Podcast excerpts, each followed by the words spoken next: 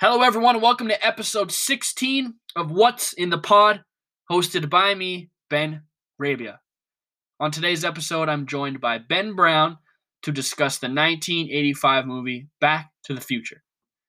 Now, just before we get into it, I just want to let everyone know that I made the case that Back to the Future is perfect. Yeah, that's right. Perfect. P E R F E C T. Perfect. I'm pretty sure that's how you spell it. But, anyways, it's perfect.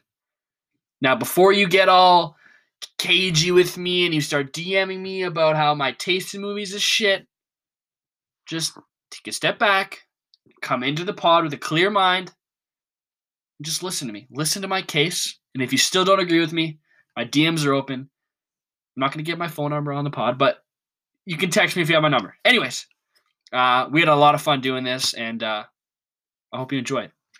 So here we go. If my calculations are correct, when this baby hits 88 miles per hour, you're going to see some serious shit. Cue the music.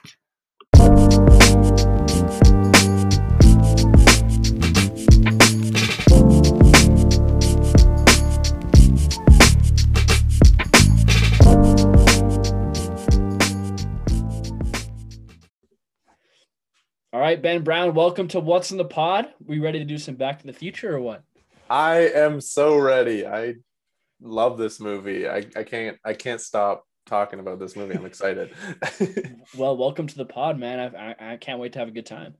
yeah, let, let's do this, man. Thanks for having me. Um, No problem. I was supposed to come on a few episodes ago, and then I just totally ghosted you. And I'm I'm so happy that you gave me a second chance to redeem myself.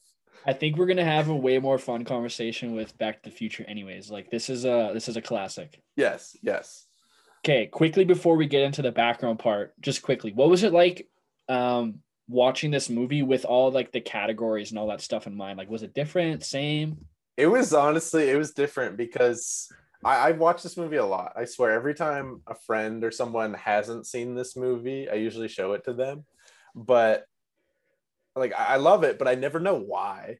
And now I'm sitting down watching it. I'm trying to think, wait, why do I like this movie? like, actually trying to t- pinpoint different things was so weird to me. I think I Uh-huh. got some some stuff, but uh, breaking it down was was harder than I thought it would be. Yeah, I, I have a lot to say about it. We'll get into it later, but like it's it's a movie. It's like, why do you like this? But yeah, I don't know. I'll save it for later. But like I have Yeah. I, I definitely think that too. I'm like, wait, what? Why do I like this movie? but uh okay, so I'm gonna give the basic background of the movie and then uh, we'll get into the top five. yes. All right. Back to the Future was released on July 3rd, 1985. It follows Marty McFly, a 17 year old high school student who was accidentally sent 30 years into the past in a time traveling DeLorean invented by his close friend Doc Brown. Produced by Steven Spielberg, written by Bob Gale and Robert Zemeckis, directed by Robert Zemeckis, starring Michael J. Fox, Christopher Lloyd, Crispin Glover, Lea Thompson, and Thomas F. Wilson. It was nominated for four Oscars Best Original Screenplay, Best Sound, Best Original Song for Power of Love, and it won for Best uh, Sound Effects, Editing, all the visual effects stuff. Um, on According to IMDb, it is ranked as the 37th best movie of all time. It took $19 million to make, and it made $388 million at the box office. So Pretty good. Cleaned did up. pretty well for itself. Yeah, exactly. Okay. For today's top five section, Ben and I we just talked and we were like, let's do this. So we decided to do underrated Steven Spielberg movies, our top five underrated Spielberg movies. So that counts as any movie that is either produced or directed at him by him was like fair game. And I was looking at his IMDb page to get ready for this, and I was like, holy shit. This guy's done like everything. Like every movie, he's like, yeah, I'm put my name on that. Yeah. So uh, let's go five to one, and uh, Okay. I'll let you lead us off at five. All right. Number five, pretty recent one. I saw it in theaters as uh, Ready Player One. Oh yeah, Like Yeah. it wasn't like, like I, it didn't get a lot of recognition. I didn't love it, but I, I thought it was better than it than it probably got recognition for. was it like a? I saw this in the movie theaters, and that enhanced my uh, like enhanced yes. Yeah. I don't think I would recommend. well, I don't know if it would have been as good on like Shaw on Demand. It was really cool with a bag of popcorn in front of me and a giant screen. There's something to say about those movies. Like, did you see Tenet this summer? yes. Yeah. Dude, like if you don't see that movie in theaters, it's like, yeah, this movie kind of sucks. No. Yeah. I don't. I couldn't imagine watching that on like a tiny TV. Mhm. No. Yeah. Uh, okay. My number five is semi recent one. Um, I really liked Bridge of Spies. Have you ever seen that? Yeah. Yeah. Yeah. I Yeah. think it's pretty. I think it's a pretty underrated movie. Like, uh, the guy. So Tom Hanks stars in it, and then the supporting actor who his name. Yeah. just, Mark slipped- Rylance. Okay. Yeah. Yeah. Yeah. That's Yeah. what I thought. He won like the supporting actor for that movie, like for, at the Yeah. Oscars. I remember being surprised by that Oscar win, but he was actually like he's phenomenal in that. Yeah. It's kind of boring. It's kind of Yeah. slow. It's a little dry, but like it's still good. Yeah, I act, I had that as my number four, Bridge of Spies. Oh, cool. Yeah, Yeah. it's uh like I don't know if I'd watch it again because Yeah. it's slow, but like Mark Rylance is awesome in it. Tom Hanks is always just consistently good in everything. Um, okay, my number four was is another Tom Hanks Spielberg movie is The Terminal. Okay, I haven't seen this. So The Terminal, I've seen it once, and uh, I've been meaning to rewatch it because it's on Netflix. But I only watched it once in my grade seven social class at Lauren Akins. We watched it. With with with which teacher? Uh, I'm not gonna name drop the teacher. like, okay. you know that it was like a guy, but like, yeah, it's pretty. It's on Netflix. Like, check it out. I want to rewatch it Yeah. to see if I still like it. But it's basically about Tom Hanks. He gets like, he's a European and he gets lost at the airport, and he gets lost in the terminal at the airport, and he meets this girl and falls in love with this girl over the course of like 48 hours, and he like can't really speak English. It's really funny. oh, I will definitely check that out. Yeah, I mean, it's like I'm gonna. Do you want to hang out with Tom Hanks for like an hour and a half? Then Always. yeah, Uh, number three, I'm kind of cheating because it's not really underrated, but I love it so much. I put Jaws. Um, Jaws is like top three favorite movie of all time for me. Um, the, the thing with people who say like I agree that Jaws shouldn't be underrated, but like everyone doesn't like when you talk about Spielberg movies, no one brings up Jaws. yeah, it's almost like it's so it's so it's so old, people forget about it, and like yeah, it's like the original summer blockbuster. yeah, exactly. it's man. Like, awesome. yeah, I went and I uh me and my mom went to Los Angeles and we actually got to see Jaws on a like a big screen on the beach, like right Whoa. beside the ocean. It was so cool because you could like you're watching this shark kill people right as you can hear the ocean beside you. Yeah. It's, it's terrifying.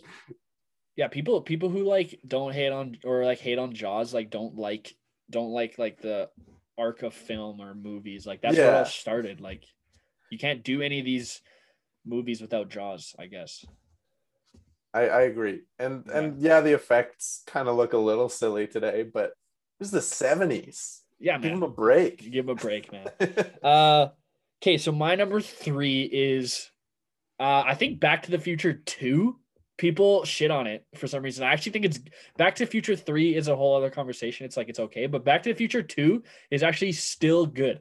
I agree. I agree. It's I feel like you need to go into it knowing that it's like a silly, like fun movie. It's It- like, basically Biff's story. yeah, you can't take Yeah. it too seriously, I think, because it's it's super funny. It's just like ridiculous.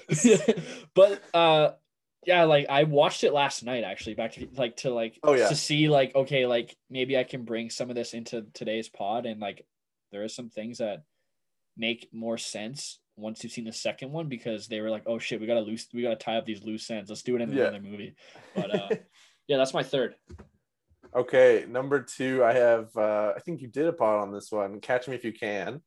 yeah man Um, it's an unbelievable movie, probably in my top, I don't know, 15, 10.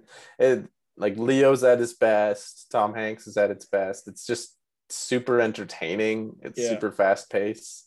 And you never like I always ask people and they haven't seen it. it's And ridiculous I remember watching that as a kid, like pretty early on and really liking it. uh-huh i so yeah i didn't put catch me if you can on my list because i feel like it's not underrated but like maybe it is to the greater public but to me it's like the best movie of all time so Mhm. Um, Uh, my number two is Super Eight. Have you ever seen that? Oh yeah, I saw that one in the theaters. Yeah, Dude, that movie is elite, like summertime movie theater movie. Like it's basically Stranger Things I was gonna say yeah, rated R or whatever. Yeah. yeah. That's like the Awesome. start of like the '80s kids riding around on bikes. Yeah, it's so I have to re I've seen it maybe twice, but I haven't seen it in a few years, and like I own it, so I, I might have to throw it on after tonight's pod. yeah. Um, number one is uh, Minority Report with Tom Oh. Cruise. I don't know if you've seen Yeah. it. It's Yeah. uh I I watched that with my parents when I was in like grade 6 and I loved it. I thought it was so cool. It's kind of got like shades of Memento almost. Mhm. Um Yeah. I don't know, it's just a really like cool action movie that makes you think. Like it it feels like a Christopher Nolan movie. Yeah. It's like when you get Tom Cruise in an action movie, it, it's just like okay, here we go, and and like and then Hold it's and then it's done by Spielberg, so it's gonna be good, and he puts his own twist on it. that one's like I would I recommend that to everyone if you haven't seen it. Minority Report, check it out. So my number one is I think it's like a fantastic movie. Like I'm definitely gonna do it on my pod someday, and like all my family is gonna like lose it on me for saying it's underrated. But for our generation, no one. Every time I ask them if they've seen, it, they're like, "Yeah, no," and it's Goonies, bro. Yes, The Goonies, like everyone's. I'm like, "Have you ever seen the Goonies?" They're like, "No," and I'm like, "What?" I yeah the Goonies is is like it's also the Stranger Things like vibe, but it's like PG and it's like it's an adventure about just these kids. Like it's it's awesome. I don't know. I only I don't think it's underrated. Like I hold it really high. It'd be like in a really high Spielberg movie, like his best movies, but people don't give it love. yeah I agree. I, I didn't put that one because I uh, I was trying to pick five he directed. I didn't even think that I didn't look at the the producing ones, but he uh Yeah, he produced it. that that's such a like to me that's like a 80s classic movie. Like that was Yeah. one my parents showed me at a young age. Like, oh, you Yeah. gotta watch the Goonies, and I watched it. Yeah. It was awesome. And I actually did the same thing. I had to show somebody in my uh, in my program this term because they had no idea what the Goonies were. Like, So what? stupid. Like I kidding feel like it's like a fault on the parents. I feel like Yeah, parents- that is just horribly raised. All right, that's our top five. I think those are all pretty good movies. Those are all like quick movie Mhm. recommendations for the listeners if you ever want to like watch a movie. Just throw on one of those. Um, all right, let's talk Back to the Future again. So Yes. quickly, or not quickly, I guess, go into a lot of detail if you can about what it was like to watch Back to the Future for the very first time, if you can remember. Yeah, I when I was looking at this question, I was trying to pin down the actual first time. I remember watching it when I was probably like five or six. Like I think too young to really appreciate it. Mm, And honestly, I think we might have watched the second one first and then the first one because the kid was like, "Oh, we gotta watch it." Um, and the first time I watched it, the only thing I could remember was that Biff said "bitch" a lot. And uh, am I allowed to swear on here? Yeah, you are.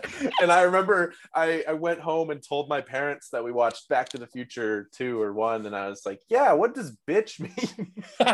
my parents like ripped me. It was like the first time I'd heard that. Um, first time I actually watched it and could comprehend it, probably like grade seven or eight, and I I like fell in love with the movie. I Mhm. wanted to be Marty McFly so Yeah. badly.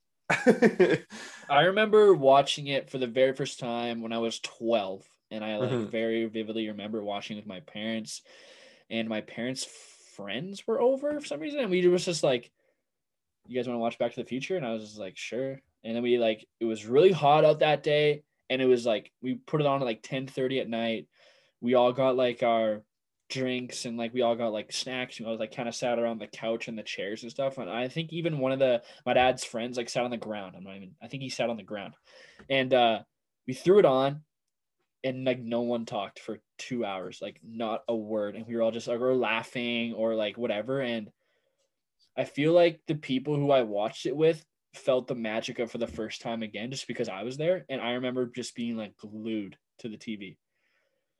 It, it's like we just talked about at the top, like we're kind of like, why why do we love this movie? Like, why Yeah. is it so good? It's because it's so fun. Like it there's nothing, there's maybe a few things I'll talk about in cringe moments that's like, okay, maybe that was bad, or but like a few things, but I would almost put this on a on a upper echelon of movies that are like perfect. Is that too Mhm. crazy to say that this movie's perfect? No, I agree. It's just so like there's not any dull moments. That's what I was um what I really like remembered when I watched it again for this. I like I kept um like getting my notes out and I had to keep pausing the movie because so much happened. There's so much action. As soon as I started to type one thing, another thing would happen and I have to pause it. Mhm. It um and especially watching it for the first time is just it's magical because yeah. you get so connected to it and you have no idea what's going to happen. I feel like this movie was this is a staple for what a blockbuster has to like hit in Mhm. order to be a blockbuster. And I wrote down six things in order for a movie to be called a blockbuster. Okay, so here are my six things I think is Okay. first it has to do well at the box office. It has to have a good soundtrack that like holds up forever, whether Mhm. that be new songs or or just like um not even actual music, just like uh instruments and stuff Yeah. have iconic characters and more than one iconic character and have an iconic villain. Okay. So you have Marty, Doc, and Biff, Mhm. iconic characters. Extremely quotable. You could Oh, say, and you can say one word and everyone knows this movie. And in this case, in this movie, if you just say Marty, everyone knows. like everyone's like, oh, Back to the Future. And then the last one for me is for it to stand the test of time, it just has to last forever. Like if you want to make a blockbuster nowadays and you want to call your movie a blockbuster and you want it to be like this big hit and you want it to be like culturally, you know, impacted forever, is you have to hit these six. yeah. That now I, I believe that. It almost like as I was watching it, it reminded me of sort of the formula that they use for the like MCU movies nowadays. Like it's just this fun, funny, lots of little quips, sci-fi adventure. It's like not too scary to the point where you you're really worried. Like you're kind of just having a good time the whole time.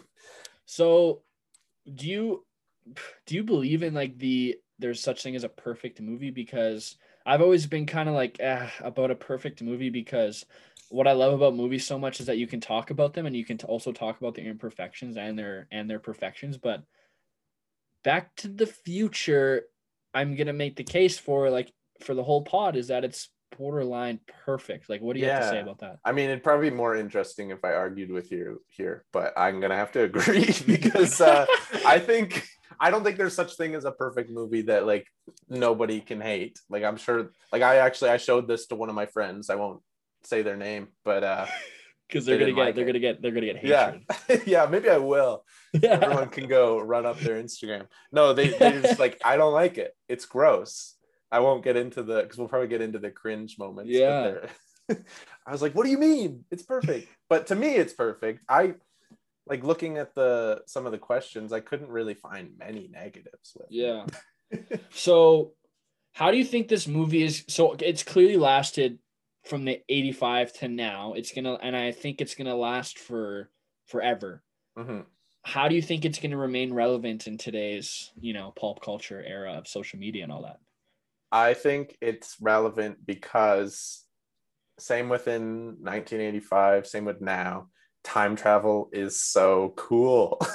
Yeah. like people aren't gonna get sick. Like I mean, I know I'm not. I I will watch anything about time travel because there's so many different ways you can spin it, and this is sort of like the OG time travel movie, and there hasn't really been one that's topped it yet. So I feel Yeah. like it's always going to be relevant as that sort of original time travel movie, and that's something that people are always going to be fascinated with.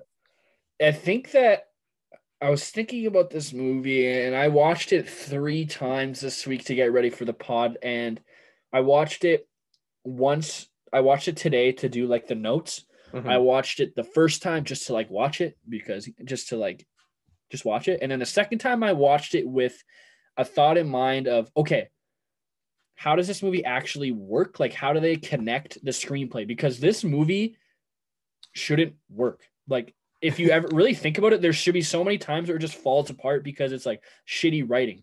But the Yeah. writing of this movie is so I'm stepping on my like own what still works and like whatever, but this movie shouldn't work. And is it do you think it's because of Zemeckis? Is do you think it's Michael J. Fox? Like what what do you think? Well, I think Michael J. Fox is definitely a big influence onto why it's so good because he's just like the coolest character ever in this, like as Yeah. Marty McFly.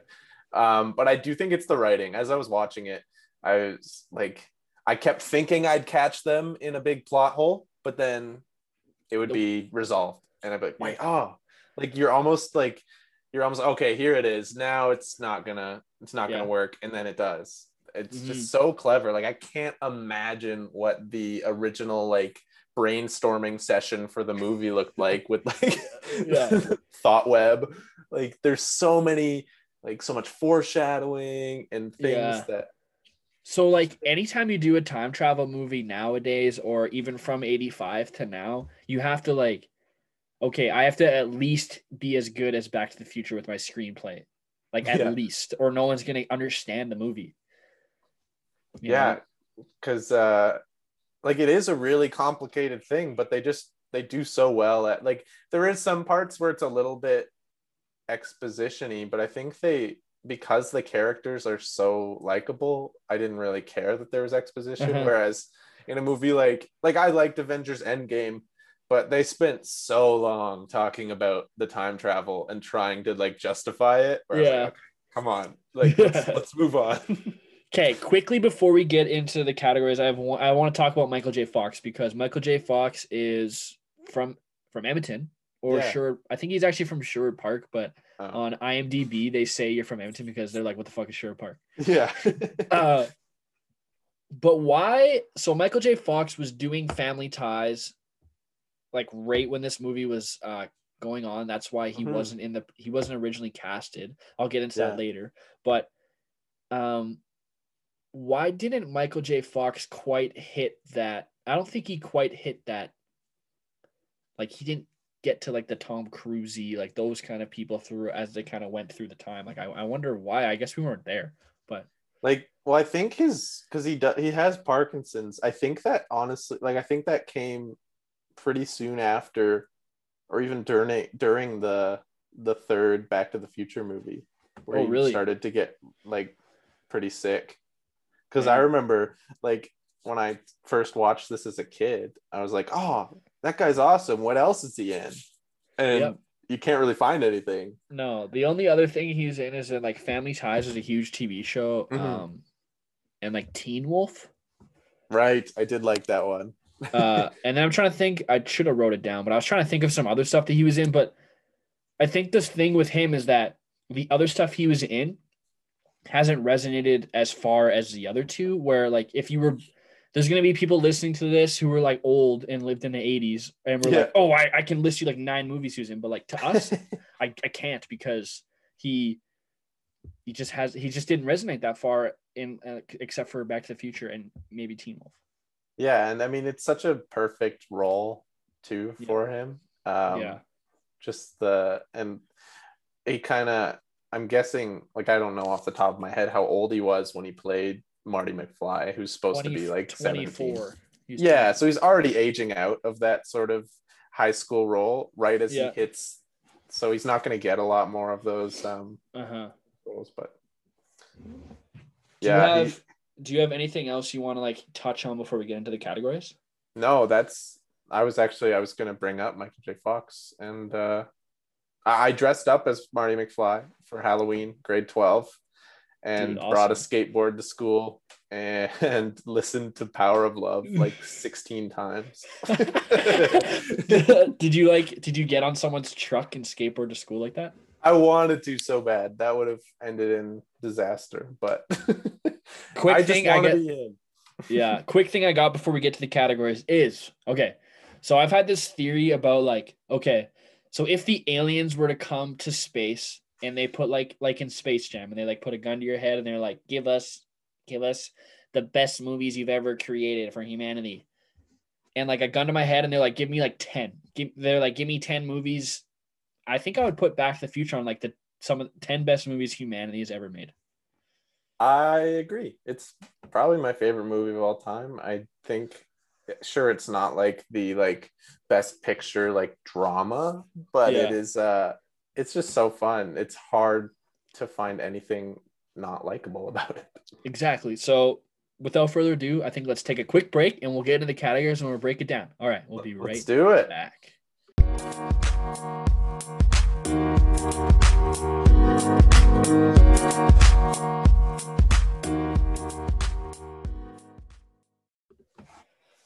All right, category time. Category one, Mount Rushmore, where we give our top four scenes and then we pick a winner. So here we go. I'm gonna give my top four, and then if you have anything that like I didn't mention, which I'm Mhm. sure you will because this movie has like so many iconic, it was so hard to narrow it down. Totally. Um, and then we'll like vote on a winner. Okay, so for me, the first the opening scene where like you meet Marty and he he gets to like the clocks and he plays like the guitar and he like blows up. And then, yeah. And then he's like, "Oh, I'm late for school," and he like skateboards to school, but like not skateboards to school. He like rides the trucks down.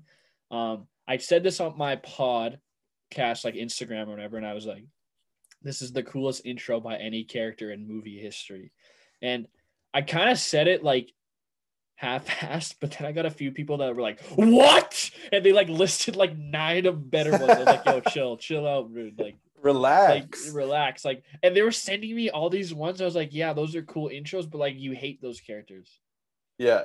like they're like the joker i'm like yeah Oh. I- like the joker in the dark knight it's like yeah I, it's a really cool intro it's an amazing character but like um it's not like i like the guy But Like, does he skateboard? yeah but does he skateboard to a power of love a song The that Huey Lewis- greatest like original song in a movie. Like, it's so good. yeah I like, I I agree. That's like instantly from the moment he walks in and he's like, "Yo, Doc, what's going on?" You see his like sick Nikes. You're like, "Okay, Yeah, this character is cool." cool." um and then i have the time travel scene with doc brown and mcfly like when right when he like doc brown gets shot and then mcfly like goes away like that scene when they're at the parking lot. Yeah, and like doc brown's showing him like what what it is and he's talking like all sciencey and like all that. I think that's like really fun. Um, totally. Yeah, the biff marty mcfly fight at uh uh, in 1955 and then like he's he like McFly like punches Biff in the face. Don't know how he did that because he's like really tiny. He runs out and he's like yo kid give me that. And he like rips off this kid's like like a scooter. Yeah. he rips it off and he's like oh it's it's a it's a skateboard now. And like that I love that scene. And then like he like crashes his car into the manure and then yeah that's awesome. And right before they hit the manure, they're like, "Shit!" shit! Yeah. And the shit falls on them. Um, and then the last one I have is so right from when he starts to play Johnny B. Goode on the guitar till he gets back to 1985. So like that's maybe cheating. That's like a more of like Just A the, phase the of end time. of the movie. yeah, Yeah. it's like a phase of time. But it's not quite Yeah. the end because there's still like or 10 minutes left. right. Yeah. But so it's like more like it's not really a scene. It's more like eight minutes of time. I, I guess Cheating. that's kind like the climax, right? Yeah. Um. So those are all my four. Like, do you have anything you want to bring in? The only there was only a couple that I had. One is sort of little, but I just think it's I love when Marty's at like his mom's house in 1955. He's just Oh, woken yeah. up and they're watching TV together at the dinner table and his mom's hitting on him the whole time and he's like so awkward and then he, they're watching Jackie Gleason, and he's like, "Oh, I've seen this one before. Yeah, this is the one where he does this." And the kid's like, "What do you mean you've seen it? It's brand new."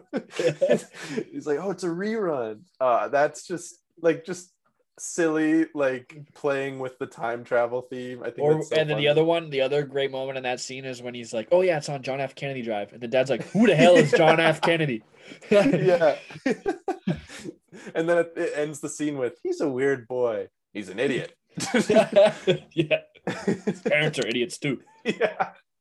Oh, just like I love the dramatic irony there all through Yeah. it of just his mom and and then the other one I had was uh when Biff is like taking advantage of Elaine in the car and George it's Elaine, right? That's the mom's name, I think. Uh, Maybe. Yeah. I don't know. And Lea- then Lea George- Thompson. Yeah. when George McFly finally punches Biff and knocks him out. Yeah, that's an awesome moment. That's awesome. I love that. So, what's your favorite scene?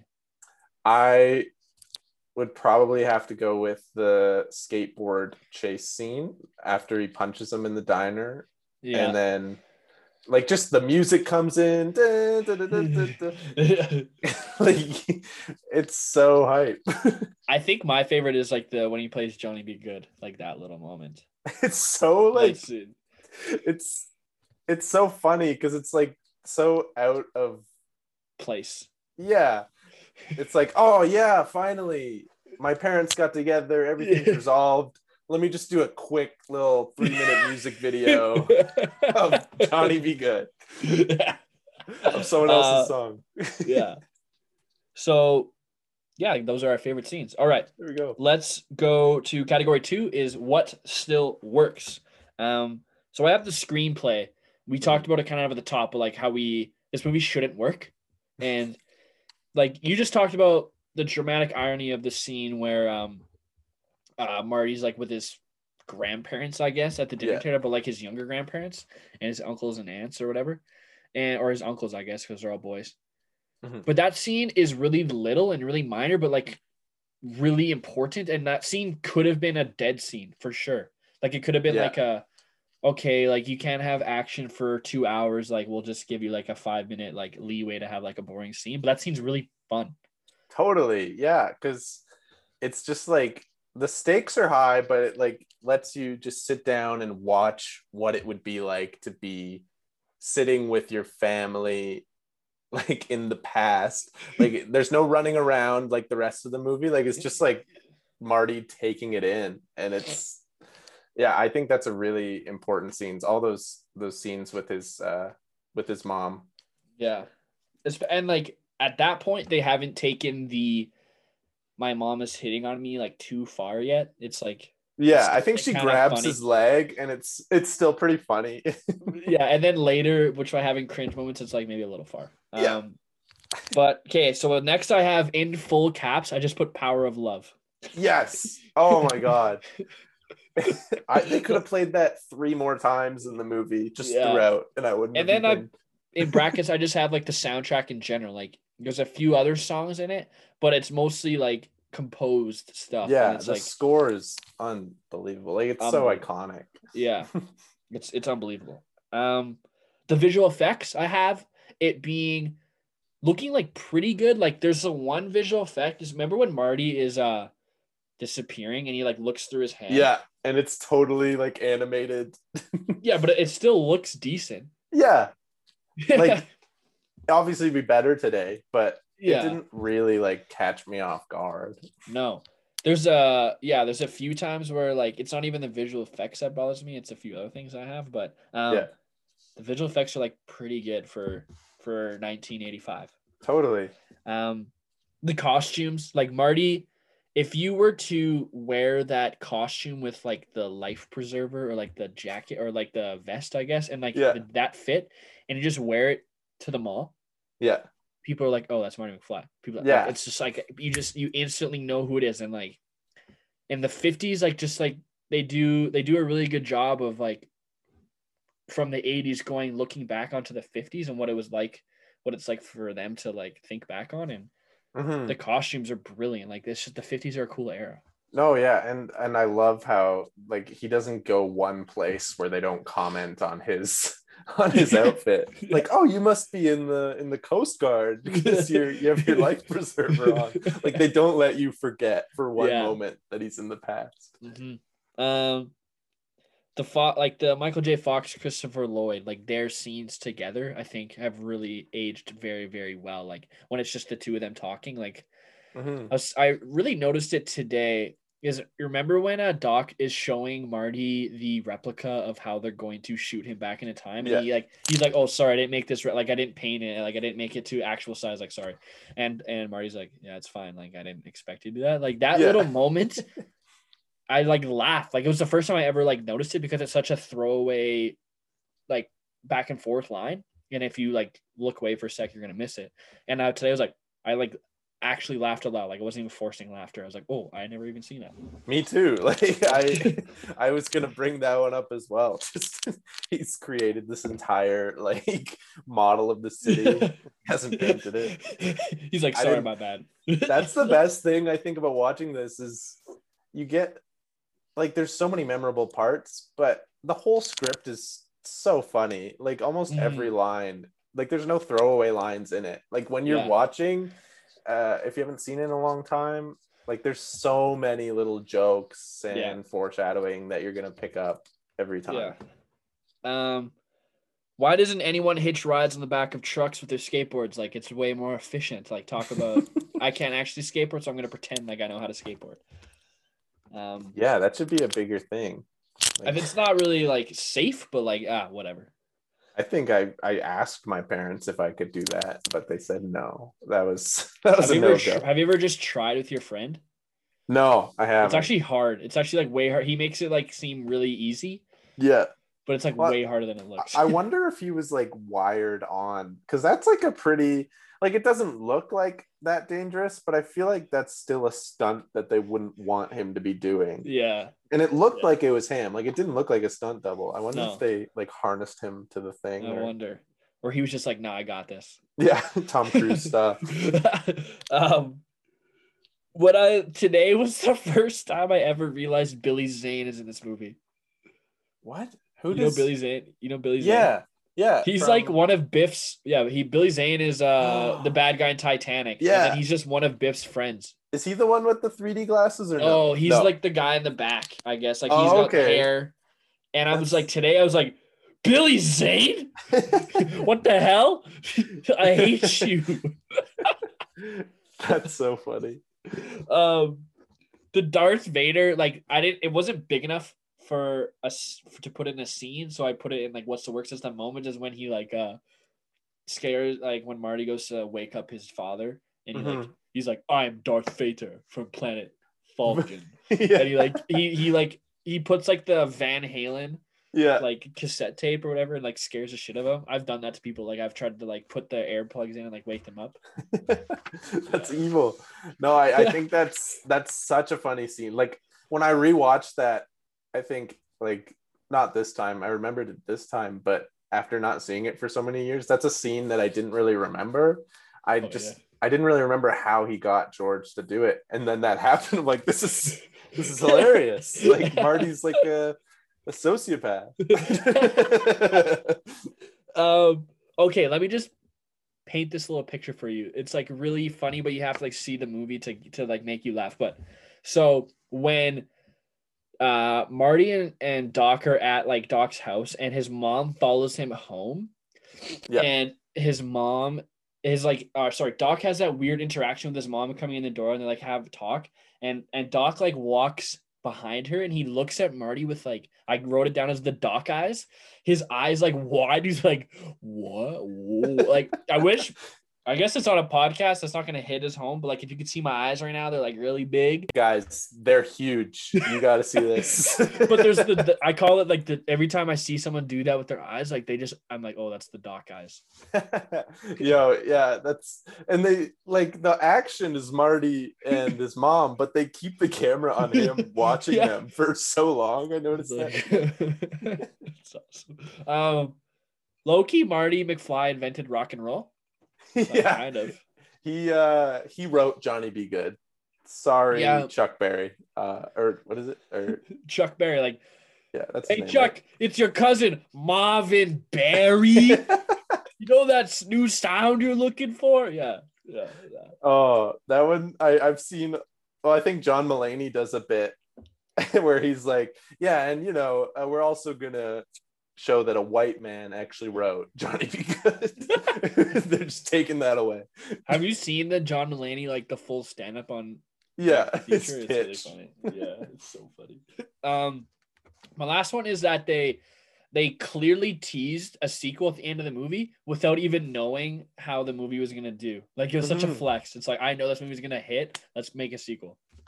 Yeah, it's uh and it's so funny too because like even if it didn't get a sequel, that's just such a dope ending. Like Yeah. Marty gets back for like three minutes. He's like, "All Yeah. right, we're going to the lake. And then he comes back, and of course he can't go to the lake with his Yeah. girlfriend. Like that's just so funny. Um, But yeah.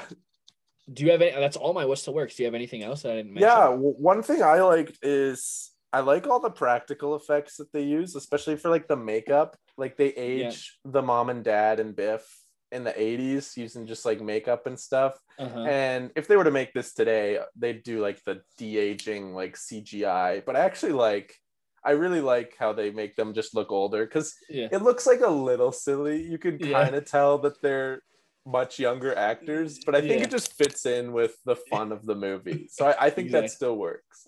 Exactly. And the part, the other part I had was the um the disappearing picture that they keep looking at, oh yeah. um, where his siblings are like start to go invisible in the picture. I think that's just such like a a smart way to show like to like add stakes to this. It's it's a really s- cool way to show time, like how much time he has. Yeah, totally. And without that, there's not really any like indicator until his hand starts to disappear. Yeah. But that's like such a good, like clever way without using like an absurd amount of effects or exposition. Just oh, a picture. Hey, someone's not there. Like I was like, Yeah. oh, that's it's really clever writing because that's If- easy to do. if they don't have that picture, it probably adds like 15 minutes onto the movie because they have Yeah. to like they have to like add in scenes where they show like how much time he has, I guess. Yeah, totally. That's and they just, just shaved off 15 minutes of a movie, which yeah. Um what still works for you then? Like what's the most workable thing? Um, I think the just like sort of the lazical, like cool nature of Marty McFly. Like he's just Yeah. he's not like your average. I feel like in most like adventure movies like this, a lot of times the lead is sort of like like it's a coming of age where he's sort of like geeky, doesn't really know what to do.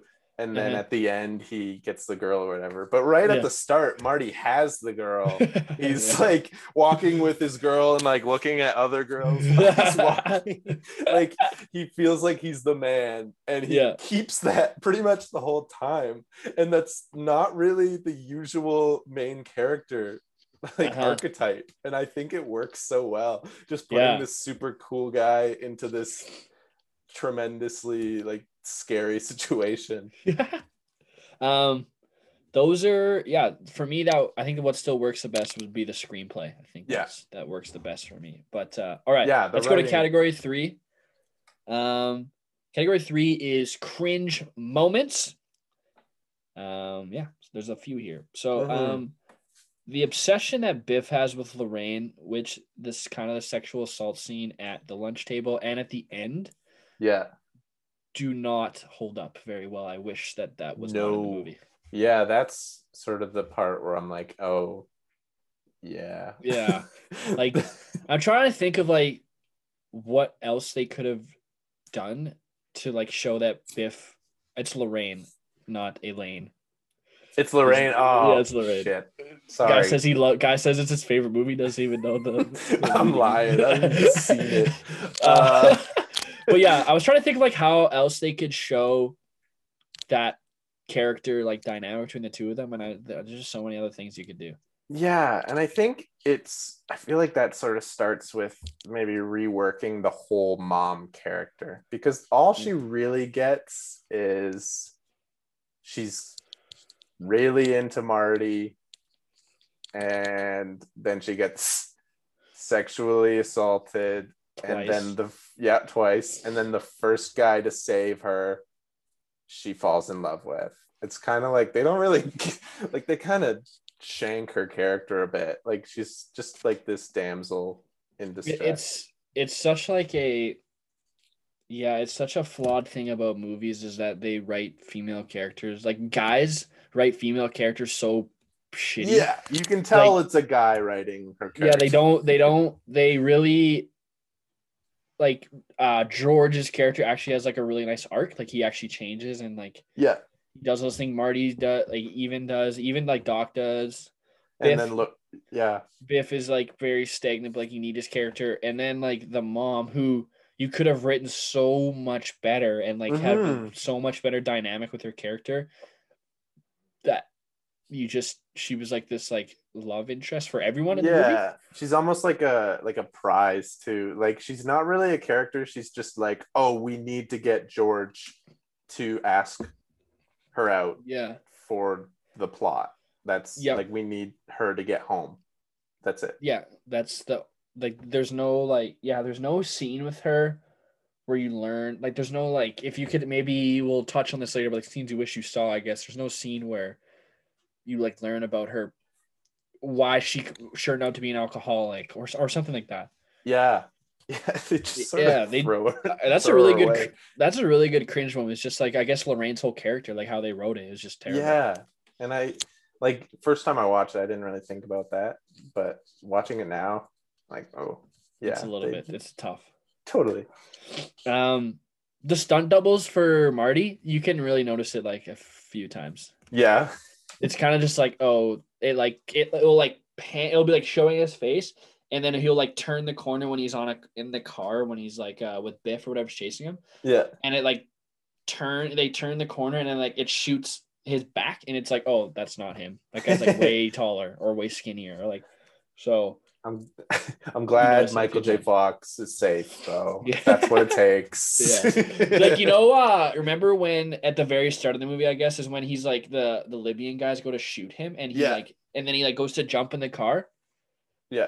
he like Not him. jumps and it's not it's clearly it's like Yeah. so clearly like you hit pause and it's like clearly not him um i had i wonders how much calvin klein they like paid or calvin klein the company paid to like have their shit in the movie and like have the clear product placement of lorraine saying calvin klein like 90 times during the movie Yeah, because it's it's funny the first time, but it's also like, well, why did she take his pants off? They don't really explain that. Yeah. like they could have easily. There's Yeah. no way they went into writing this scene, and they're like, well, then Lorraine's gonna take his pants off, and he'll wake up in his underwear. Oh, and then we could do a Calvin Klein ad. Like Yeah. Calvin Klein definitely came to them. He's like, yo, um, I'll give you this X amount of money if you put if you say Calvin Klein X amount of times in this movie. And It she keeps funny. like later in the movie, she keeps like calling him Calvin Klein, even though he, he's like, my name's Marty. yeah, Um, we got And it. then the We got last thing I had- the last thing I had is, I guess, it's just like the car scene with Marty and Lorraine. But we've we've talked a lot about Lorraine's character, Yeah. being, like Just flushed out.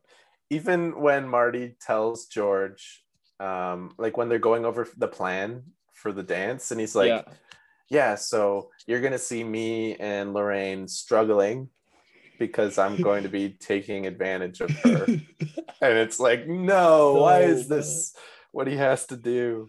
yeah, and he's just like he's like having a hard time saying those words because like it's my fucking mom. yeah. and that's like bad enough but Yeah. even like yeah that's the one thing when i show this movie to people that's like the one critique they have too they're like it's good i couldn't really get over the mom thing yeah. Um.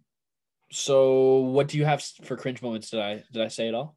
we had most of it all just throw in a couple um i think they were trying to make it more of a family movie so biff says butthead like six times He he improvised that apparently. oh seriously Yeah, he was he improvised that line and the why don't you make like a tree and get out of here? He improvised. Okay, that one's hilarious. I love that. The butt head got a little old, like he's this big scary guy saying butt head. It's funny, but and then um George McFly's he has this one moment like really near the start of the movie where he's like I think he's watching Jackie Gleason and he has this awful laugh like like it's so fake. And- oh, it's like the most like over. Well, I won't say overacting because I guess we're getting to that later. But it's Took me right out. but I think the most cringy thing for me is just like Lorraine's character. But Yeah. the more the writing of Lorraine's character, like it wasn't like it wasn't like Lea Thompson made it shitty. It's just like this is what she was given. Yeah, Lea Thompson's great, but uh it's just a, Yeah. an unfortunate character. um. All right. Category four is who is the most dateable person and why. Here are my two nominees. I have Marty McFly okay. And Jennifer Parker, which is his girlfriend. Yes. Um I, I don't know if this is how we do it, but I'm gonna vote for uh Marty McFly. But if it's Jennifer Parker in Back to the Future 2, when she starts to be played by Elizabeth Shue, I had the biggest crush on her as a kid, even though like 80s her, not Not her. She's a little bit older than me. The but, one uh, thing that like holds me back on maybe dating Marty McFly is the is like the look back of the girls when he's with Jenna. With when he's with Yeah. Is he loyal? yeah, I don't know. Is it? thought- That's a I- you know like have you ever seen like you know like the Stephen A. Smith and Max Kellerman like those guys TV shows or Yeah. talk shows and they're like after the break is Marty McFly loyal? That's what they would say. yeah, not clickbait. We're gonna yeah. we're gonna get to the bottom of this. No, yeah, I I laughed out loud at that scene because it's so small, but it's just him walking with his girlfriend, and he starts looking at the like aerobics girls walking away from him. And when you're writing a screenplay and you want to make someone likable, they call it um the the technique is called the save the cat technique. It's where you get someone to do something good early so that people are on their side. So like saving a cat out of a tree. Oh. But really early in this movie, we see Marty like turn away from his girlfriend. It's an odd choice considering we barely know him.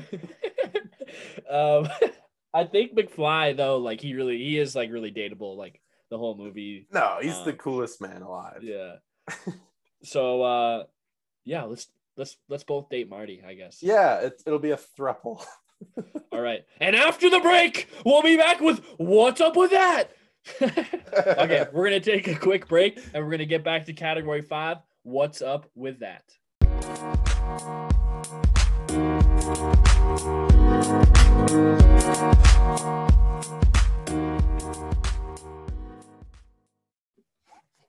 All right, category five. What's up with that? Where we talk about plot holes and any questions we have about the movie. You know what, like, what's up with that is from, right? Ooh wee. What's up with that? What's up with that?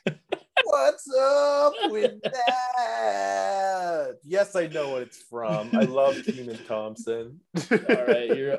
I asked. A, I think I've asked a few of my guests, like off air, if they knew what "What's up with that" was, and uh, they're like, uh, "No." So, I'm the first. Yes. Yeah. but I also asked you pressured on air, and you got it. So, like, that's awesome. That would have been awkward. You're like, "Yeah, no." I've been waiting for this moment my whole life. All right, let's get into the questions I have with the movie. All right, the first big one. Let's get the big one out of the way.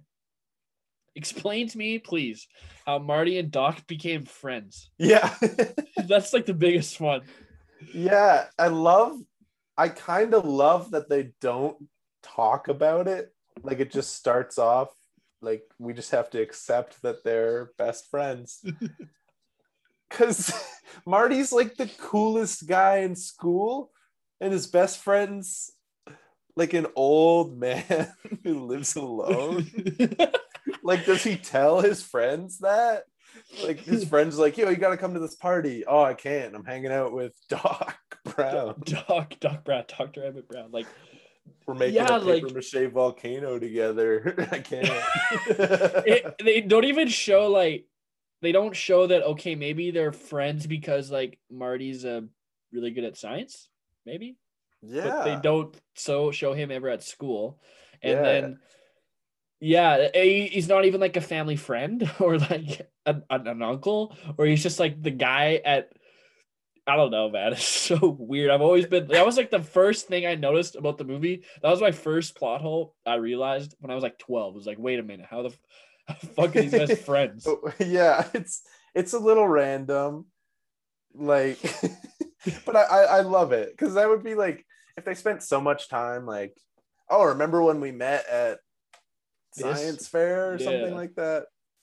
I just love that they just expect us to go along with it. Like, does his girlfriend know Doc? Did Yeah. they get along?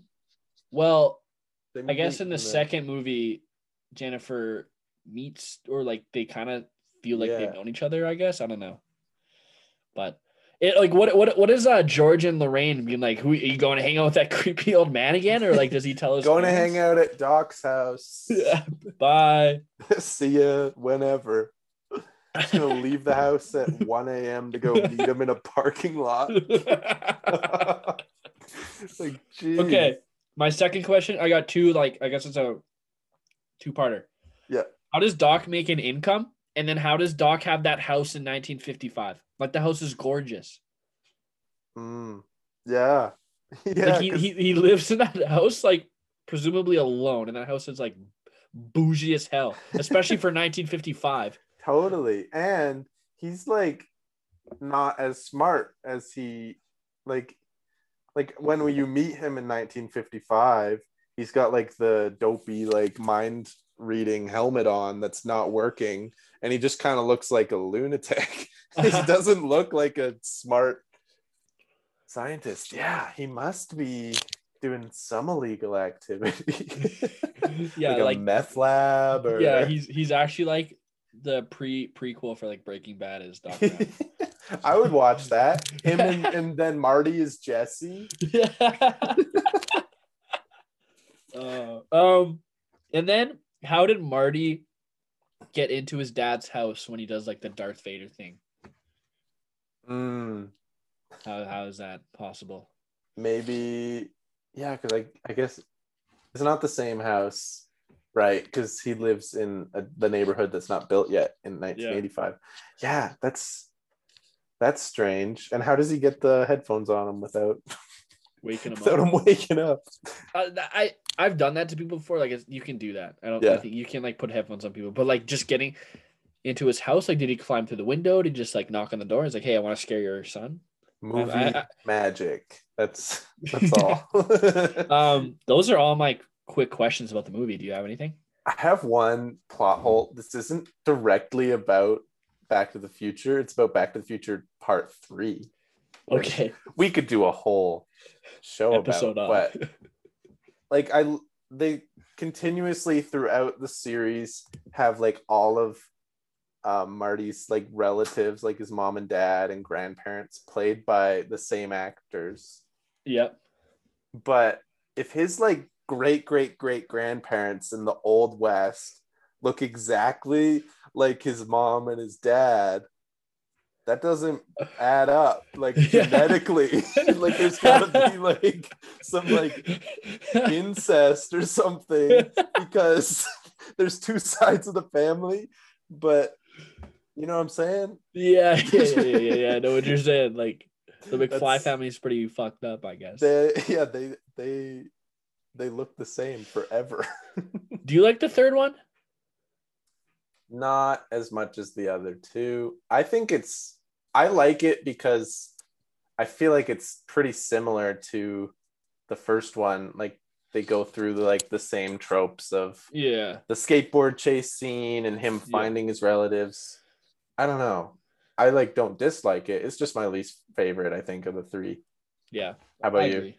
Yeah. Yeah, I agreed. Like when I watch them and I like I'll usually watch the first one and just watch all three in like the same couple of days just because. Mhm. So it's like, oh, one more movie to hang out with Marty McFly. Why not? Yeah. Yeah. So um all right, that's all we have. Yeah. That was really like honestly The Doc Brown Marty, how they became friends is like the biggest question. for me. Yeah, I didn't. I just shut up and watched. I didn't have any questions. Like, please, just. I don't want. I don't want them to change a thing. yeah. All right. Category six freaks and geeks, where we completely nerd out with camera angles, weird quirks about the movie, or anything else. Um, okay. I have a uh, like one camera angle thing I thought was cool, and the rest are just like cool things I found about the movie. In 2010, during a cast reunion, Michael J. Fox said that strangers still call him McFly constantly. Fox said that the most remarkable instance was when he was in a remote jungle in South Asian country Bhutan, located between China and India in the eastern Himalayas. A group of Buddhist monks passed him, and one of them looked at Fox and said, "Marty McFly." That's hilarious. um, the screenplay was rejected 44 times before finally being passed. Yeah, probably Um, because the mom part. Yeah, They're like, no. no, no, no. Something else. Something else. Um, when Lorraine follows Marty back to Doc's house, she and Doc engage in a awkward greeting. This marks the only on-screen dialogue that Christopher Lloyd and Lea Thompson ever have, though they have appeared in six movies together. That's the only time they've ever talked ever in a movie. that is hilarious. What? Yeah. Okay. I'm gonna list you off some names of actors who are considered to be Doc Brown, and I want you to tell me which one would be the most fun if this person was uh Okay. Okay, here's all there, there was a lot, so I just narrowed it down to like the fun ones who I thought would be fun.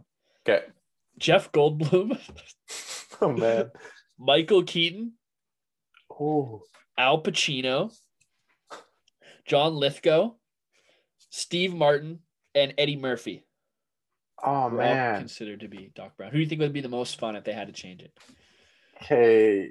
Jeff Goldblum would bring like his own flair, obviously, but I think Steve Martin would be hilarious. Like I love Steve Martin and his comedy specials. Like that would just be like Christopher Lloyd is so talented comedically, but Steve Martin in that part, oh my gosh. I think the funniest one, or like I don't ever want to see it, but like imagine Al Pacino as Marty McFly. He'd just be like, Marty, get to the DeLorean. He'd be like, Yo, chill, bro. Whoa. We're going through time. I'm sending you back to the future. I'm in the future. You're in the future.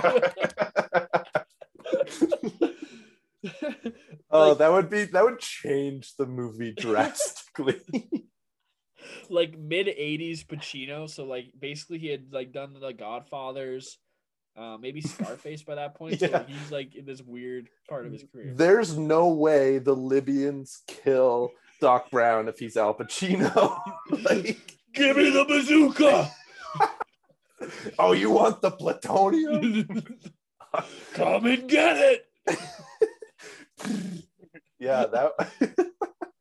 Um, Okay, so I'm gonna- strange. I'm gonna do the same thing. The people that were considered to be Marty McFly. Okay. So Johnny Depp, uh, Eric Stoltz, John Cusack, and Ralph Macchio were considered to be Marty. Oh, I love Ralph Macchio. I think Ralph love the Macchio would be the best. Out of the I agree. I think John Cusack would be. Like, I always Weird. kind of find him like almost like monotone. Like Yeah. he, he couldn't be the cool guy. And then Eric Stoltz was the guy who was cast, wasn't he? Or He was so Eric Stoltz was Marty McFly for five weeks yeah. because uh, Zemeckis and Spielberg they originally wanted McFly or uh, not McFly, uh, Fox, but uh, Family Ties was like, no, you can't have him. Mhm. And uh, Eric Stoltz, excuse me, was doing it, and um, he's like this intense method actor, and he so he thought he was Marty, and apparently everyone hated him on set. Like they they shot a lot of scenes, and there was you know the scene where uh, Marty and Biff fight at the lunchroom. Yeah. Apparently Stoltz would like hit him like really hard, and uh Thomas F. Wilson would be like, "Yo, just chill, man." Like, and so he got fired. And I guess uh, the most notable character that Eric Stoltz is that I can think of that like Rage would know is he's like the drug dealer in Pulp Fiction. That's who Eric Stoltz is. Right. Yeah. Like he's not like you No. listed all those names there. He doesn't really fit in. Like he doesn't. He's not a star. Well, what like, could have been? Imagine if it was Eric Stoltz and maybe he's like this bigger guy. Like I yeah, I read that they that he was definitely making it too serious and they wanted Yeah. someone more comedic. I Mhm. also read there's a theory that some of the shots in the final cut of Back to the Future, like when it's just the back of Marty's head looking at someone, it Oh. could be Eric Oh. Stoltz because like they refilm things, but Uh huh. they have a really good take of Biff and you just see the back of Yeah. Marty's head, then it could be anybody. Yeah, dude. Imagine. uh No, just like imagine this alternate universe of Eric Stoltz and Al Pacino as Marty and Doc. I mean, I'd watch it, but It'd be so crazy. I uh, that's hilarious. Wait, who was the first person you said there? Johnny Depp. Oh yeah, that It'd be like this That'd be weird sweet. emo movie. yeah. Tim Burton could direct it. um, so Michael J. Fox is like uh, notoriously five foot four, like he's really small, Mhm. and uh, Christopher Lloyd is six foot one. So they did lots of shots to like not make it look so bad. So they would uh, they would shoot a lot in depth when they're t- together. Like the camera would be really far away, or like there's one really noticeable moment uh, when the lightning's about to hit the clock tower and they're having the discussion about um, the letter, the 30 year letter Yeah. or whatever. And uh, like it's not really noticeable that Christopher Lloyd's like hunched over, so like he doesn't look so tall. Like so apparently he had to do that so it didn't look so weird, which is fair. I'm always amazed how they do stuff like that in movies. Like Yeah. people Well, like Tom Cruise is tiny too, and they make him look like he's six three. yeah, always he's always Yeah. like the big tough guy, and then Yeah. you realize he's probably standing on a box. um, and the last one, just this cool shot I have is when Marty is, uh, he's in. He finally gets to 1955 and he sees the clock tower and it's like working, Mhm. and it's like a shot of like it's like right behind his shoulder and he's looking at the clock tower and then like it rings. It's like a really, it's just a cool shot. I think oh, it's like, totally. a really yeah. cool moment of the movie. Um, but those are all my freaks and geeks stuff. Do you have anything? Yeah, I um well, I think one of the, my favorite things about this is all the foreshadowing. I think Yeah. when I like I started to write movies in like the ninth grade and I always tried to make it like Back to the Future, like ex- like excessive foreshadowing. And I could never do it as well, obviously, but just like the like save the clock tower. Uh-huh. And you don't think anything of it when she writes on the back of it and he puts it in his pocket. Um I uh I love the uh like the mayor re-elect Mayor Goldie, and then you see him in 1955. Yeah. Just like long shots of him like in the neighborhood that then is like farmland. Yeah. And he's he even has one line where he uh someone says something to him like, I know you have a history, and he's like, history's gonna change. Which is a little bit like forced, but so Literally. funny. Yeah. literally did. I think the coolest thing for me that I found was just like all the people that were supposed to be these roles. yeah. Yeah, that was like I was like, oh, all these like especially Doc Brown, like all these guys are notable notable people. Like that could that would have changed the movie entirely. Like All six of them, or however many, yeah, six of them would have been like so different. All six of them had a different. yeah, Eddie. Murphy. I Yeah. can't even imagine. Um, all right, let's go to uh, category seven, which is the Brad Pitt Award for Best Quote.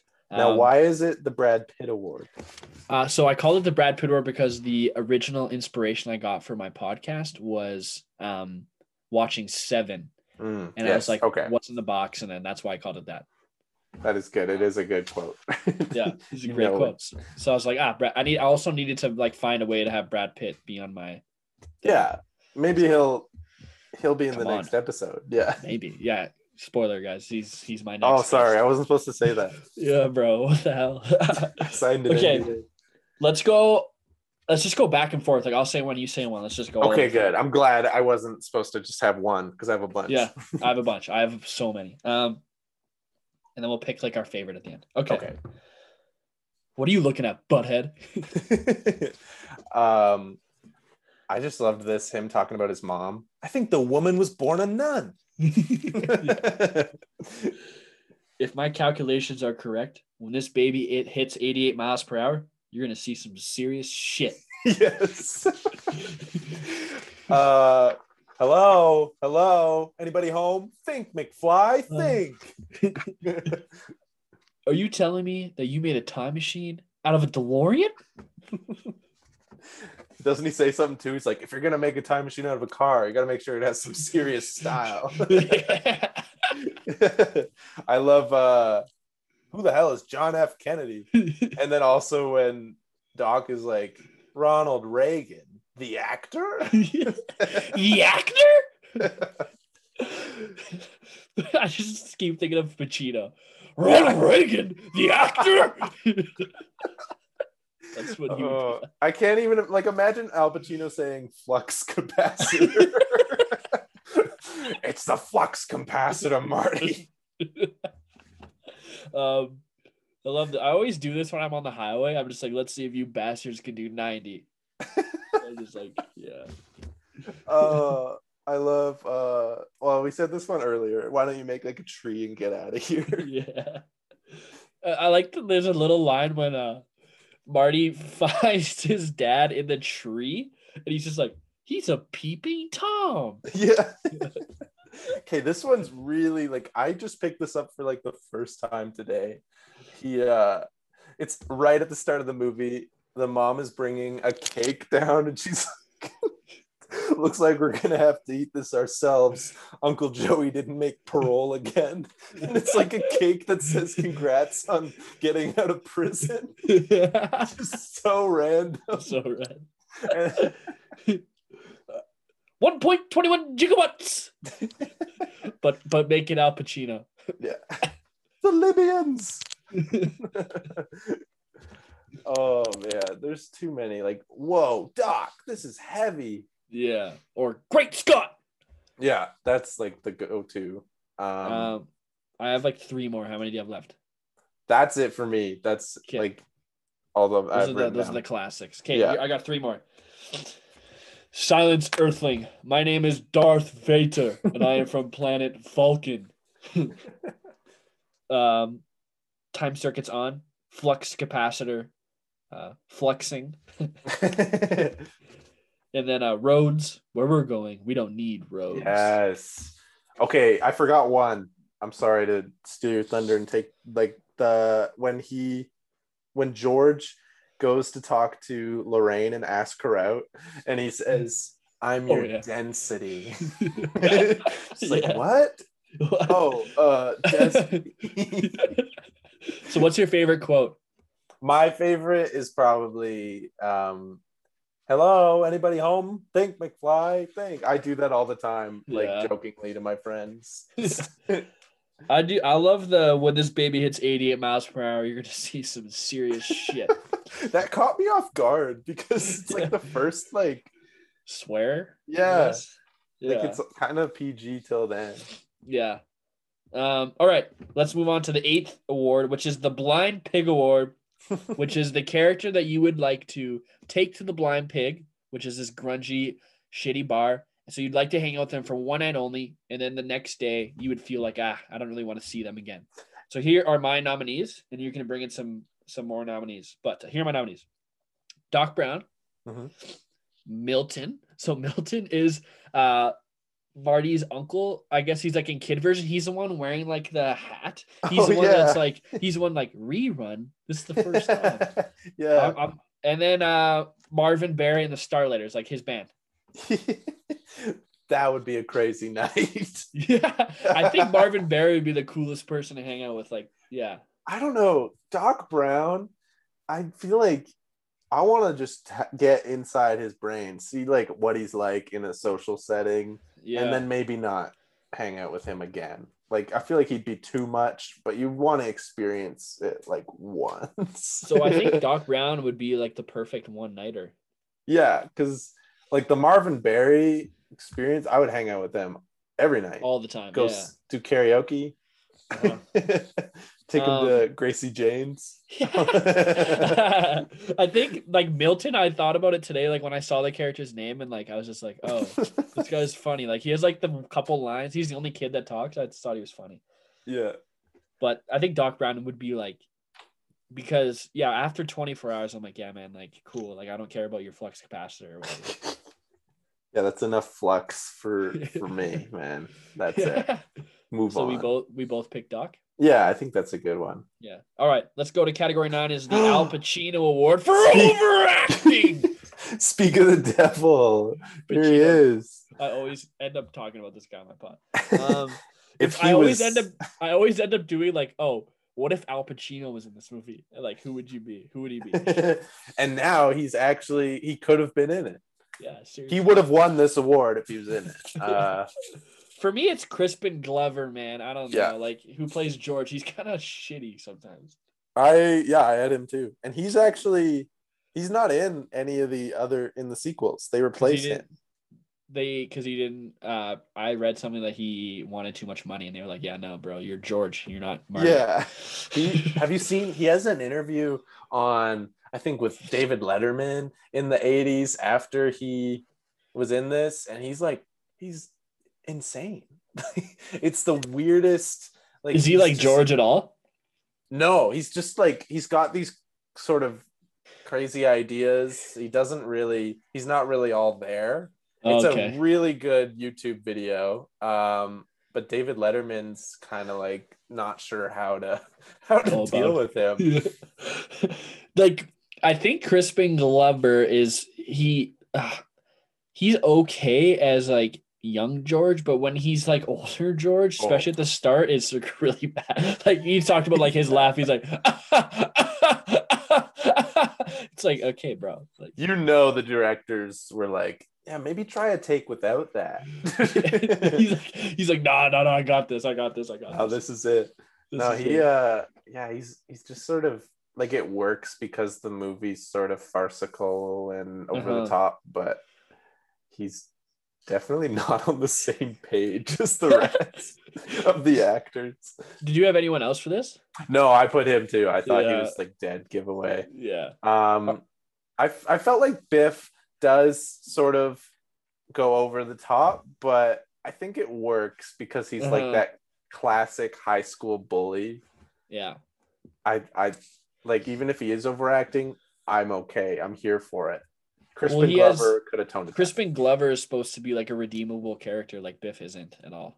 Yeah, and at the end of the movie, like I don't really like George McFly. No. like No. we're probably maybe supposed to. I don't Supposed know. to. Yeah. Um, all right. Category 10 is the Steph Curry Award for the actor or actress who never misses. Um, here are my nominees Michael J. Fox, Okay. Christopher Lloyd, and the guy that plays Goldie Wilson, I think is awesome. He is awesome. I didn't even think of him. It was just like, me, I'm gonna be me. Like that, he's so funny. Like, he has like one line I always say. I should have put that in my lines, but I always think that line's funny. That's true. Um, I totally forgot about that. Did you have anyone else you thought that like? I put one person. I shouldn't say that. I put one actor, one actor only. The dog that plays Einstein. He's Unbelievable. He does all his cues. He's uh he barks. when gets- He's supposed to bark. yeah, like he did not miss once. Unbelievable performance. Dog performance. And actually, like we talked about the scenes we liked. I love the scene when they put him in the time machine and then it disappears, and Marty's just like, "You disintegrated Einstein." yeah. Like- the thing, like, okay, if we had to, if you had to make the like the case, if you had to play the devil's advocate, I guess, like, make the case for me that like Doc is the best in this movie, like as a as an as like a performance. I feel like there's um, I don't know.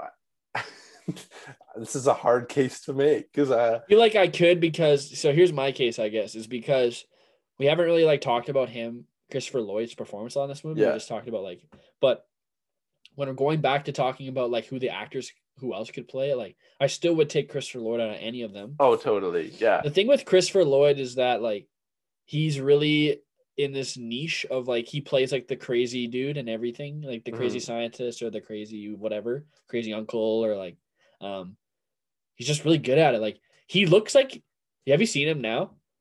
Yeah yeah looks the same, man. He looks like he's been 90 totally. forever. Like he's only 50 in the movie and he looks like he's like 90.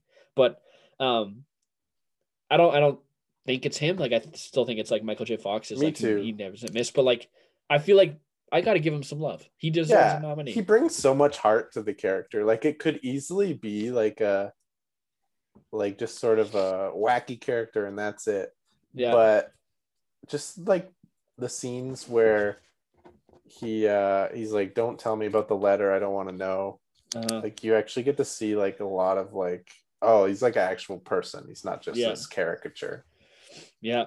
So but I still think it's Michael J. Fox. i agree i'm Shout I'm out shout out Goldie Wilson. shout out dog played einstein but uh it's Michael J. Fox. yeah. Um. Okay, so we're gonna take a quick break, and we'll be back with category eleven is the Ben Affleck Award.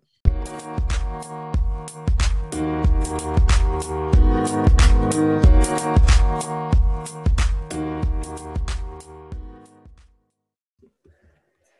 right, back with category 11 is the Ben Affleck Award for the actor or actress who had a streaky performance throughout the movie.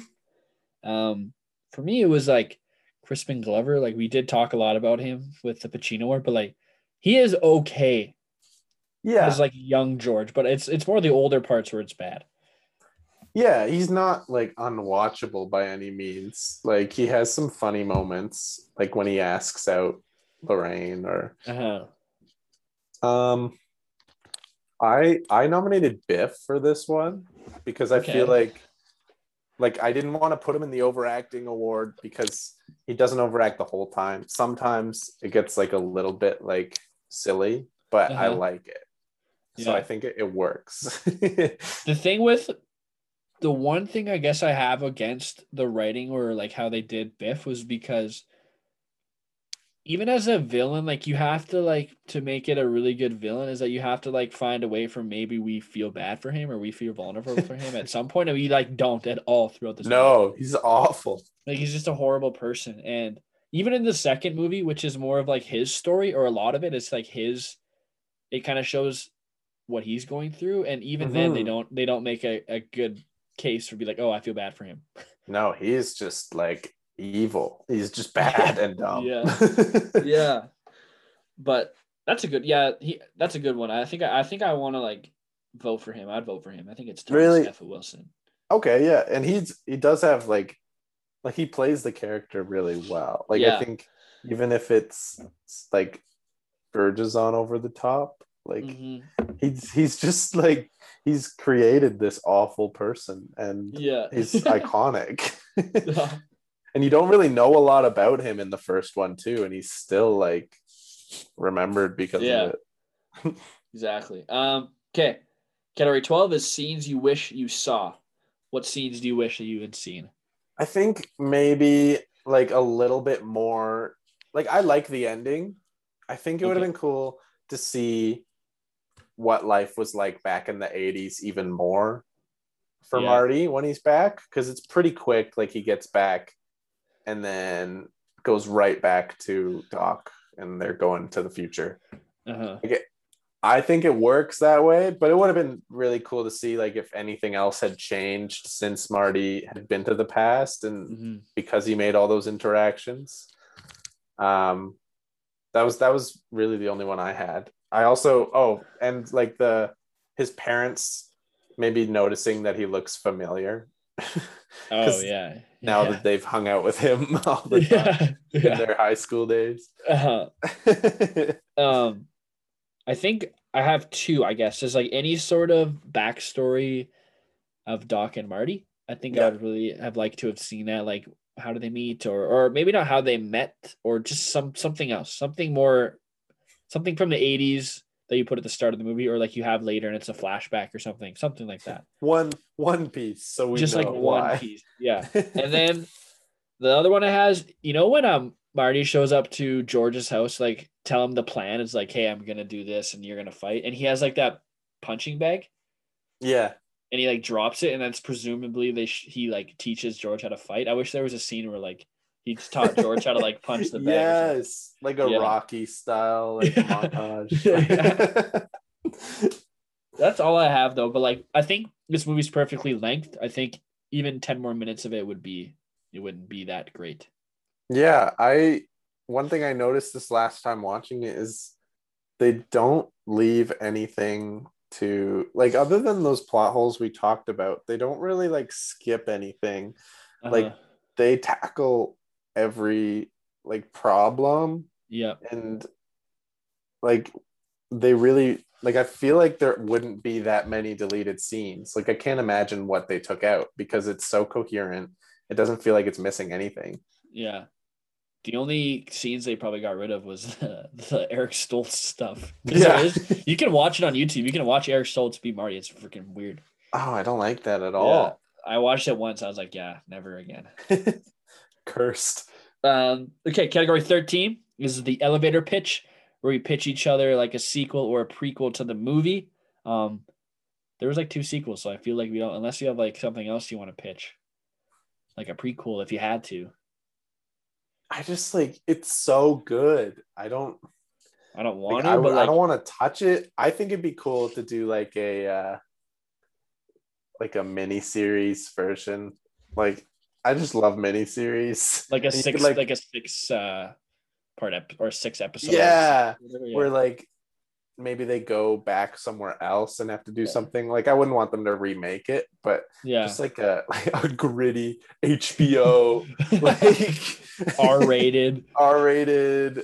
I heard uh Lloyd Christopher Lloyd wanted to do a movie where they went to ancient Rome Oh, and they had a, like, imagine the budget there. on that. yeah. Yeah, I feel like you can't do a prequel either. Like I just I just don't feel like there's really a pitch for this one. We're just kind of No, a boring category for today. Yeah, sorry. It's perfect. Don't touch Yeah. it. Don't touch it. um all right. Me and you did musicals together, so I'm gonna ask you this question is would you watch this as a Broadway musical and do you think it would work? I would watch it 100%. I think it's like the right amount of like cheesy, it's happy, like there's not really that much like danger in it. Uh-huh. Um it's got really distinct characters and I feel like it would be cool because you could have like sort of 80s music when they're in the 80s and then you could have 50s style music when they're in the 50s and you could sort of play with like the new age and golden age of musical Yeah. theater sort of together. I would watch it. I don't know how it would be hard for it to work. I think it would be a lot easier than we think. I think like, let's talk this out. Okay, so let's okay. We should copyright this just in case, but is there is there like a stage for I thought maybe there is a there stage. is, I think. Yeah. whatever. I don't know 'em. if it's official, but um so okay so you you start the movie and like he just sings power of love how about that yeah. Well, yeah, that would be a song. Yeah Like that's what I had written here. Power of Love and Johnny B. Goode would both that would be the opening and the closing, I think.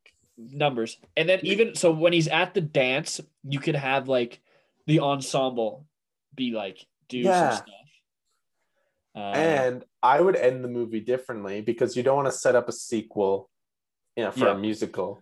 yeah I would have it so he goes and plays Johnny B. Goode at that dance, and then he goes back to the uh to where he tried out for his band yeah and he plays it again and he gets the gig and they like Ooh. win the talent show or something. Or maybe they just even change it and the reason he really wants to get back is not because he's got a girl but because he's got the big band talent show.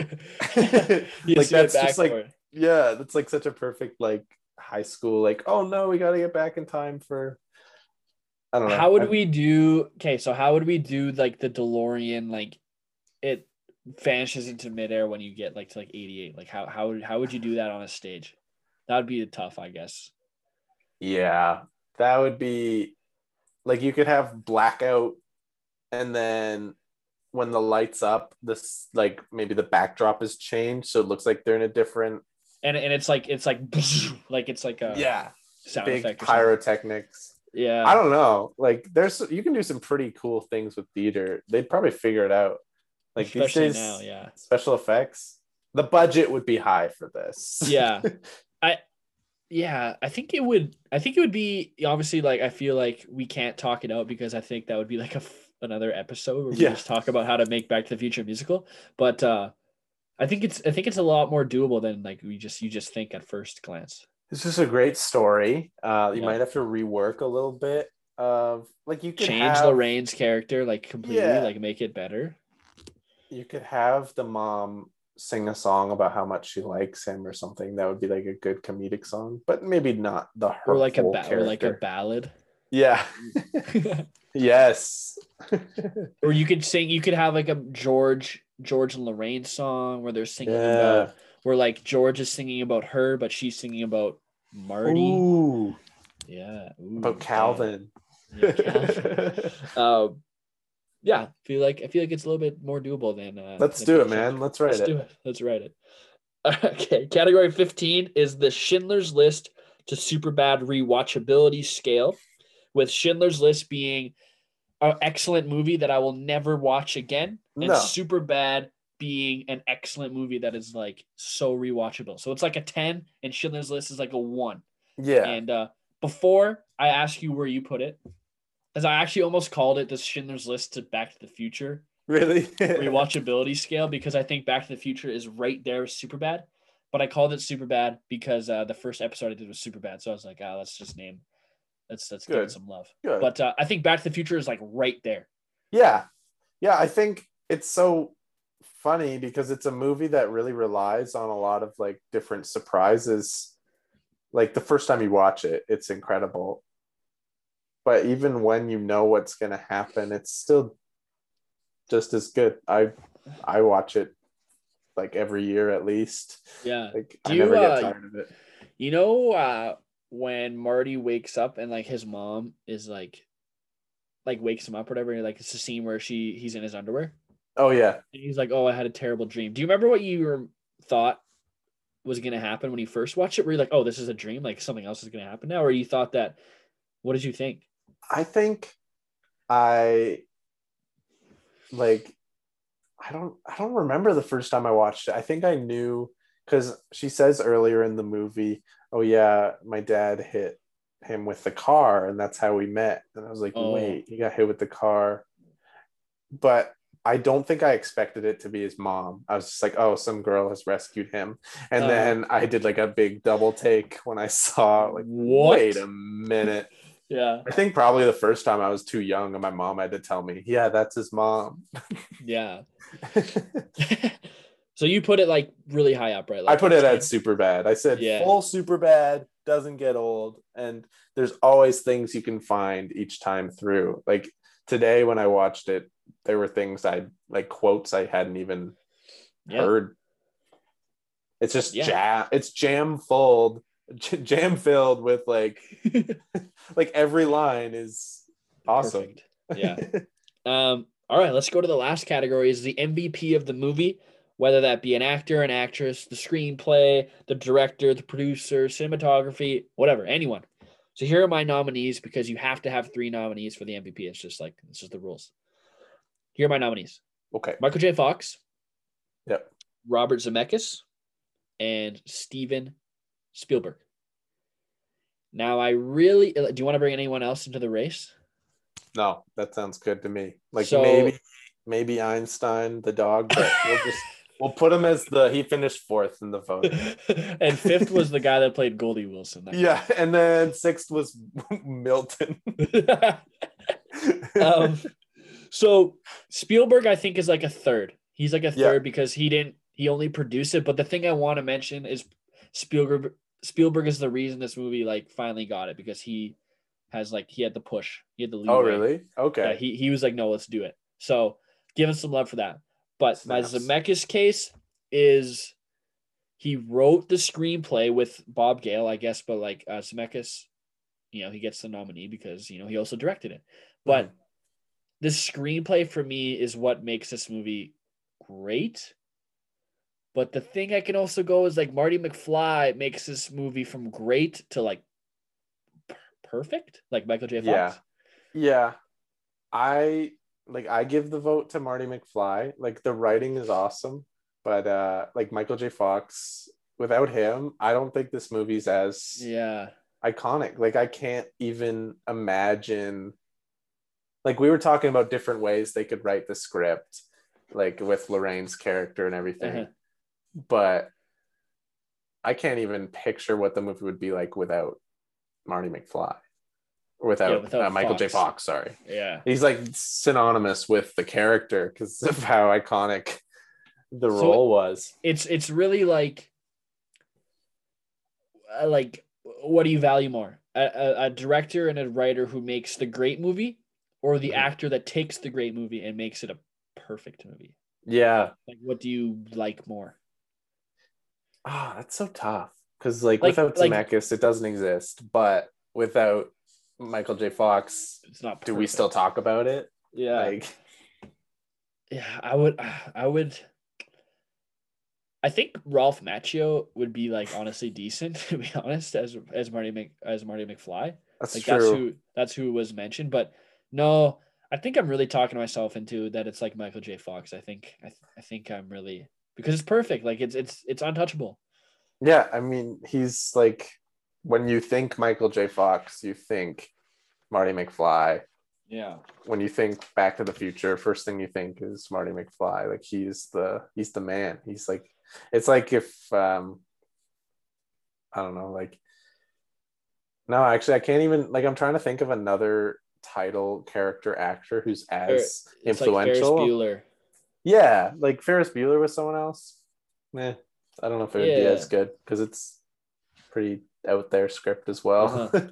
The thing, so for me, like just like the, some final thoughts about the movie is that I think it's one of the only movies in the history that has like a hundred percent approval rating.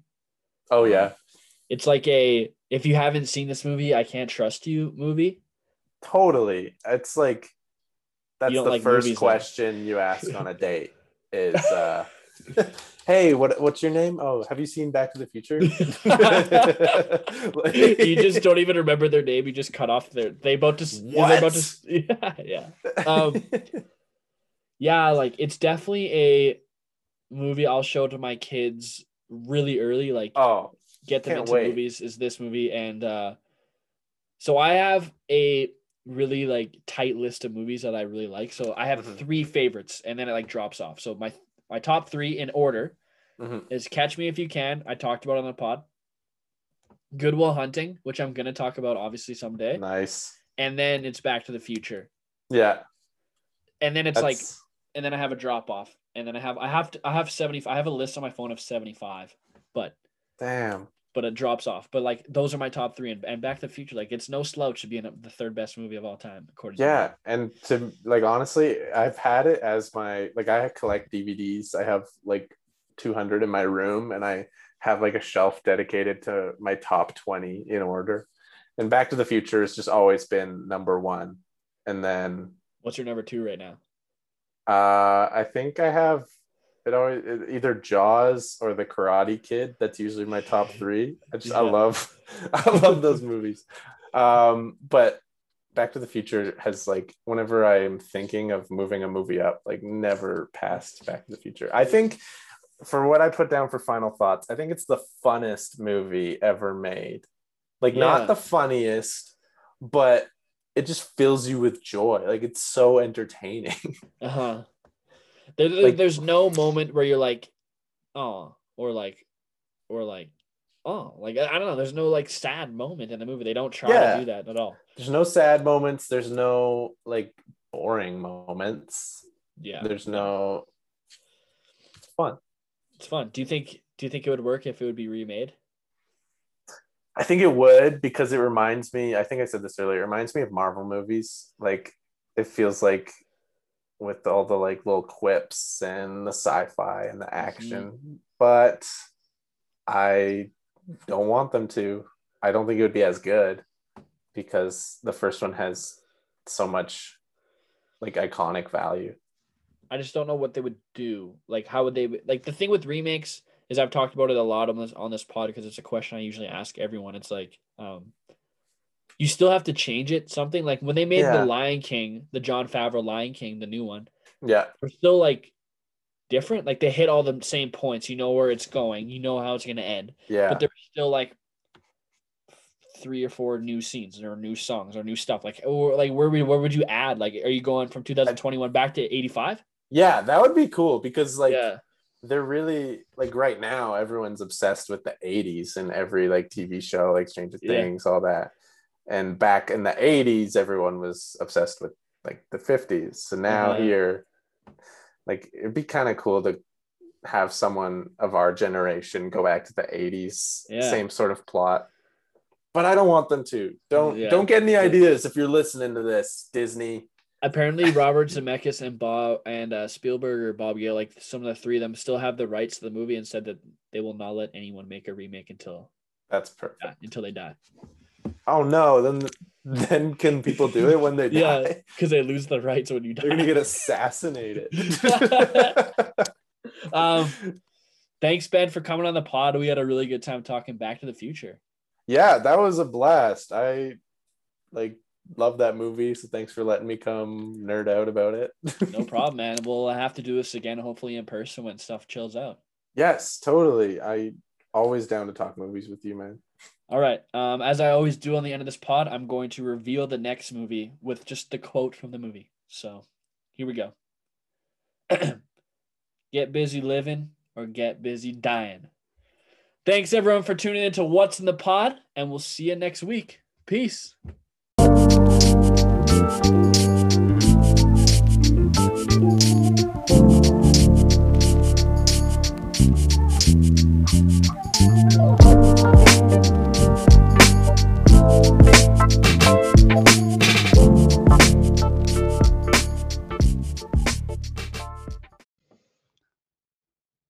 You're still here? It's over. Go to bed. Go to work. Go. I'll be here next week. Go. Bye.